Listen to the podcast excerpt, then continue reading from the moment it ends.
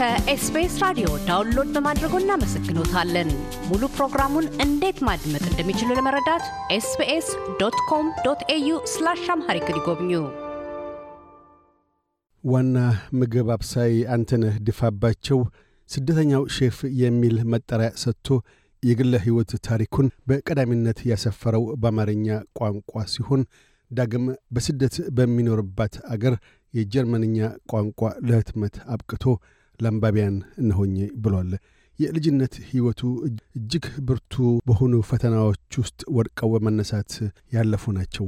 በምልሰት እኒያን የኑሮ ፈተናዎች ይነቅሳል። ዛሬን በባለ አምስት ኮከብ የምግብ አብሳይነት ይገፋል። ነገ ላይም ብሩህ ተስፋን አሳድሯል።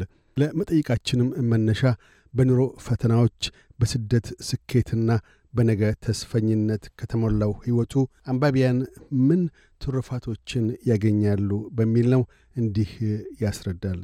ይህ ስደተኛው ሼፍ የተሰኘው መጽሐፍ መጀመሪያ እንጽፍ ያነሳሳኝ ቀደም ብዬ ነው። ቆይቷል ጽፈው ካሰብኩኝ ብዙ የኔ የህይወት ውጣ ውረድ ህይወቴን ለራሴም ያስደንቀኝ ስለነበረ ካለፈ በኋላ እንዴት አለፈ እንዴት አለፍኩት እያልኩ የምገረምባቸው ሁኔታዎች በሙሉ ሳሰላስላቸው እነዚህን ነገሮች ለምን አልጽፋቸውም ብዬ ብዙ ጊዜ አስብ ነበር። ነገር ግን ጊዜ ስላጣሁኝ የተመቻቸም ጊዜ ስላልነበረኝ እነዚህን ነገሮች ጽፌ ለማስቀመጥ እና ወደ መጽሐፍ ለመቀየር እድሉ አልነበረኝም።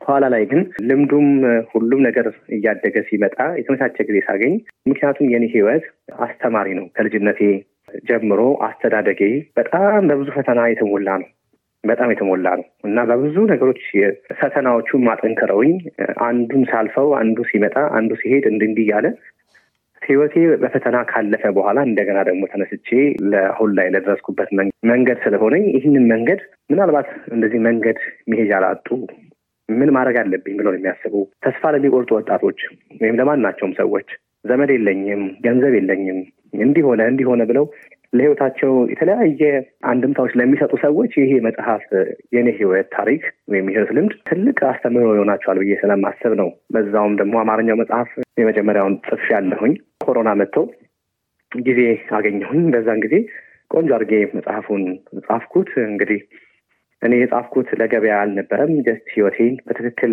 ማስፈር ነበረ። እውነት የሆነውን ነገር ያለውን ነገር የወረደው የራሴን ስህተት፣ የገጠመኝን ነገር፣ የወረድኩበትን ነገር፣ የተሳሳትኳቸውን፣ ያሸነፍኳቸውን፣ ሊጥሉኝ ያሰቡትን በሙሉ ጻፍኳቸው። ግን እነዚህ ነገሮች ለካ የብዙ ሰዎችን ህይወት ይነኩ ነበረ። ተመሳሳይ ደግሞ የኔ አይነት ህይወት ያላቸው ግን ያላቸውን ነገር ማውጣት ለማይችሉ ሰዎች እንደ ትምህርት ሆኖ ቀርቧል። ይሄ መጽሐፍ እንግዲህ መነሻው ይሄ ነው። ይሄ መጽሐፉ አሁን እንዳነሳኸው መጽሐፍ ውስጥም እንደጠቀስከው የኑሮ ውጣ ውረድ ውስጥ ማለፍህንና በዛም በብርቱ ፈተናዎች ውስጥ አልፈህ አሁን ላለህበት እውቅና ላለው በሀገረ ጀርመን ባለ አምስት ኮከብ ሆቴል እስከ መስራት በዋና ምግብ አብሳይነት ወይም ሼፍነት ደርሰሃል።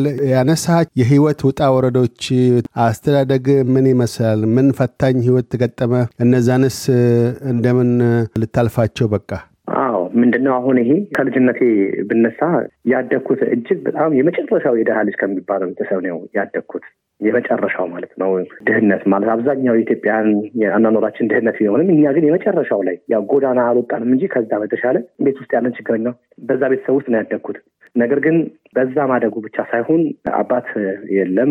በጨለማ ህይወት ውስጥ ወይም ደግሞ በጊዜ ለምሳሌ በሰባት ዓመትና በስምንት ዓመት ውስጥ የቤተሰብ ስራ መጀመር፣ ጫና መጀመር ከዛ የተነሳ ቤት ሲሄድ ያለው ተቀባይነት ማጣት፣ ፍርሃት፣ confidence፣ ይሄ በራስ መተማመን ማጥፋት እነዚህ አሁን ለምሳሌ መጽሐፉ ላይ የሚያተኩረው ምን ምን ነገሮች ናቸው የሰው ልጅን በራስ እንዳይተማመን የሚያደርጉ ነገሮች ምንድን ናቸው? ለምሳሌ እኔን ምንድን ነው በራሴ እንዳልተማመን በልጅነት ያደረገ ሲባል ብዙ ነገሮች ነበሩ።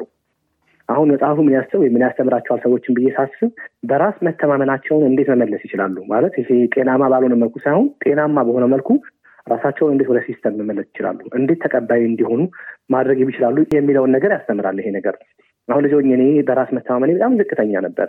ብሮኝ እንደሚማሩ ልጆች ተምር ንጹህ አይደለሁም። ንጽህና ደግሞ ከኔ ችግር ሳይሆን ከነበረብኝ ውጣ ውረድ ወይም ደግሞ እናቴ የኔ ልብስ ማጠቢያ ጊዜ የላትም። ጽዳት ሰራተኛ ናት። ሌሊት ተነስታ ወደ ስራ ትሄዳለች።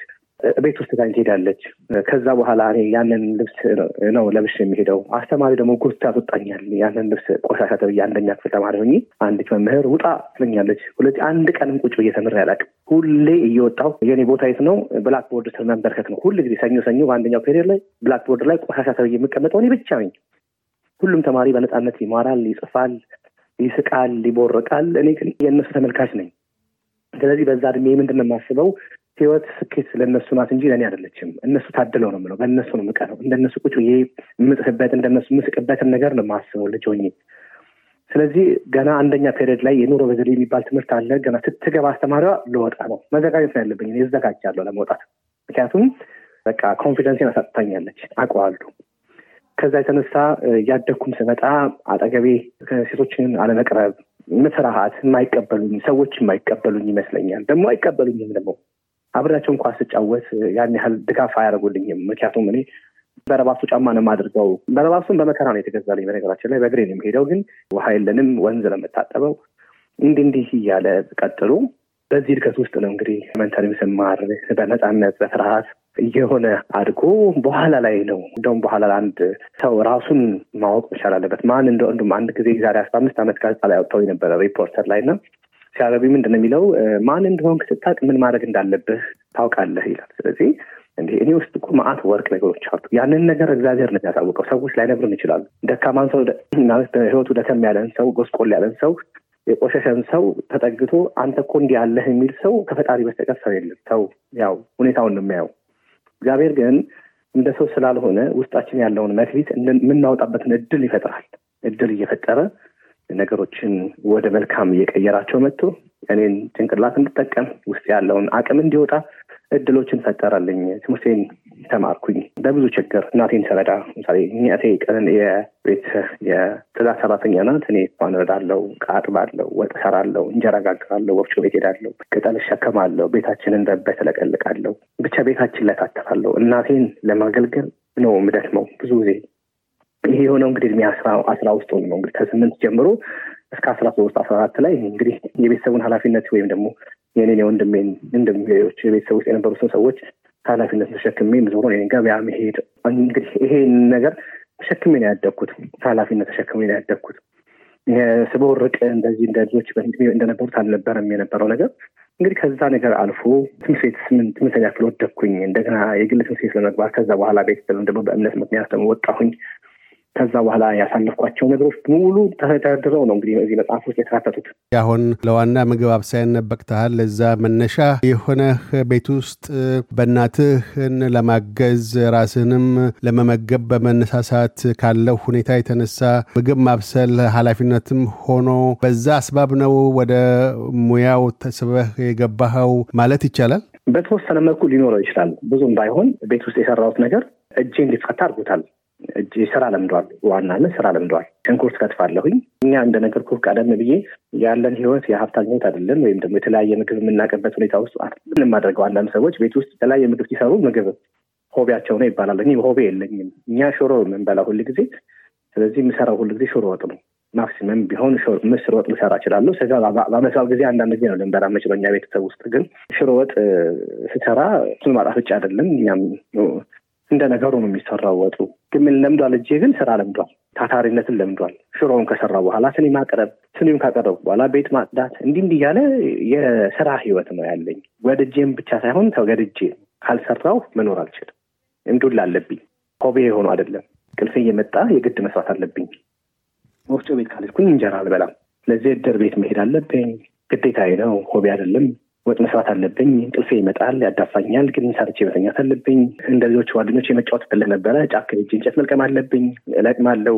ወንዝ ሄጄ ድንጋይ መልቀም አለብኝ፣ አጥራችንን ማጠር አለብኝ። ይሄ ግዴታዬ ነው። ካለዛ ዱላ አለብኝ። ከእነዚህ ሸሸት ፍርሃት ነው እነዚህ የለመድኩት። የሆቴሉን ግን ስራ የለመድኩት እንዴት መሰለህ?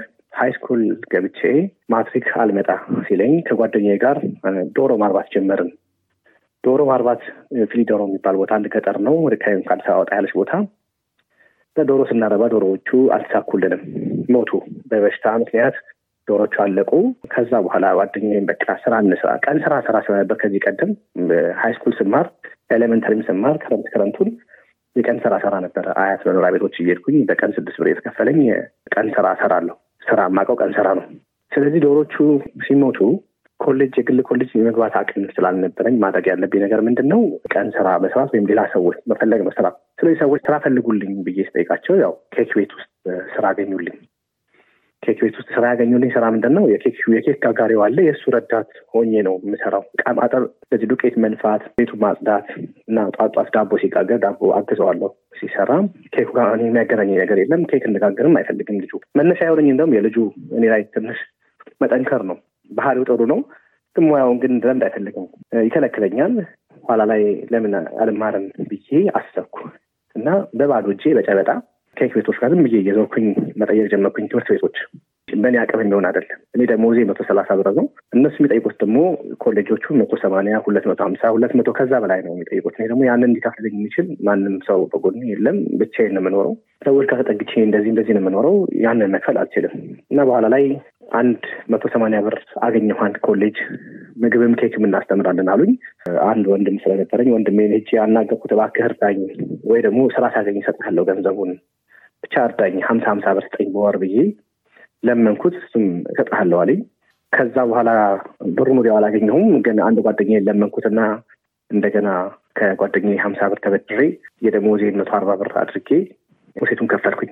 ከዛ የሚቀጥለው ወር እንዴት ይከፈላል እግዚአብሔር ነው የሚያውቀው። በድፍረት ትምህርቱን ጀመርኩኝ። የሚቀጥለው ወር ላይ እንግዲህ ወንድሜ ሰጠኝ አንድ ሶስት ወር ያክል። ከዛ አቆመብኝ። በኋላ ግን ያው ስድስት ወር ከተማርኩ በኋላ መክፈል ስላልቻልኩኝ ላቆመው ነበር ትምህርቱን። በኋላ ሰው ቤት ተቀጥሬ ሁለት መቶ ስልሳ ብር ተቀጠርኩኝ። ወደ ሴምሲ የማውቃቸው ሰዎች ናቸው፣ ግን ይረዱኛል ነበር ሀሳቤ። ግን ቀጠሩኝ የቤት ሰራተኝነት በምግብ እሰራለሁ እነሱ ጋር ምግብ ሰርቼ ፍሪጅ ከታለው የህፃን ልጅ ያለቻቸው ልብስ አጥባለሁኝ። የህፃናት ልብሳቸውን አጸዳለሁ፣ ቤታቸውን አጸዳለሁ፣ ቃጥባለሁ፣ ሱቅ እላላካለሁ፣ ግቢያቸውን አጸዳለሁ፣ ሽንት ቤት አጸዳለሁ። በቃ ጠዋት ሁለት ሰዓት ገብቼ እስከ አስር ሰዓት እሰራለሁ። ሁለት መቶ ስልሳ ብር ይሰጡኛል በብር።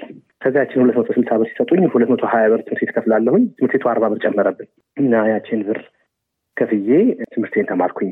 ትን ከጨረስኩ በኋላ እንግዲህ ተመልሼ አክሱም ሆቴል ያን ጊዜ አክሱም ሆቴል ሀያ ሁለት አካባቢ ትልቅ ዝነኛ ሆቴል ነበረ። በዛን ጊዜ እዛ ቤት ስድስት ወር በነፃ practice አደረግኩኝ። ከተመረቅኩ በኋላ የተመረቅነው እዛ አዲስ አበባ ዩኒቨርሲቲ ውስጥ ነበር የተመረቅነው።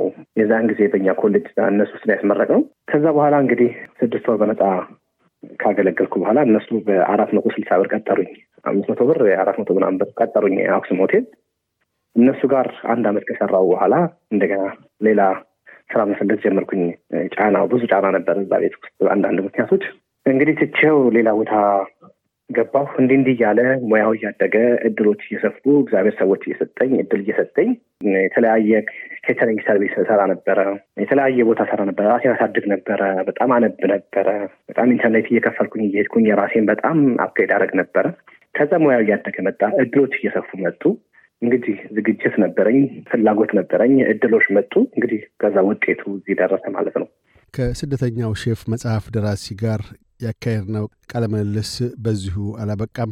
በቀጣዩ ክፍል ደራሲ ሼፍ አንተነህ እንደምን በምግብ ሥራ መካን እንደጀመረ ለስደት እንደበቃና የድርሰትና የምግብ አብሳይነት ሕይወቱ እንደምን እንደተጋመዱ ይተርካል። እያደመጡ የነበረው የ SBS አማርኛ ፕሮግራምን ነበር። የፕሮግራሙን ቀጥታ ስርጭት ሰኞና አርብ ምሽቶች ያድምጡ። እንዲሁም ድረገጻችንን በመጎብኘት on demand እና በ SBS mobile app ማድመጥ ይችላሉ። ድረገጻችንን SBS dot com dot au Amharic ን ይጎብኙ።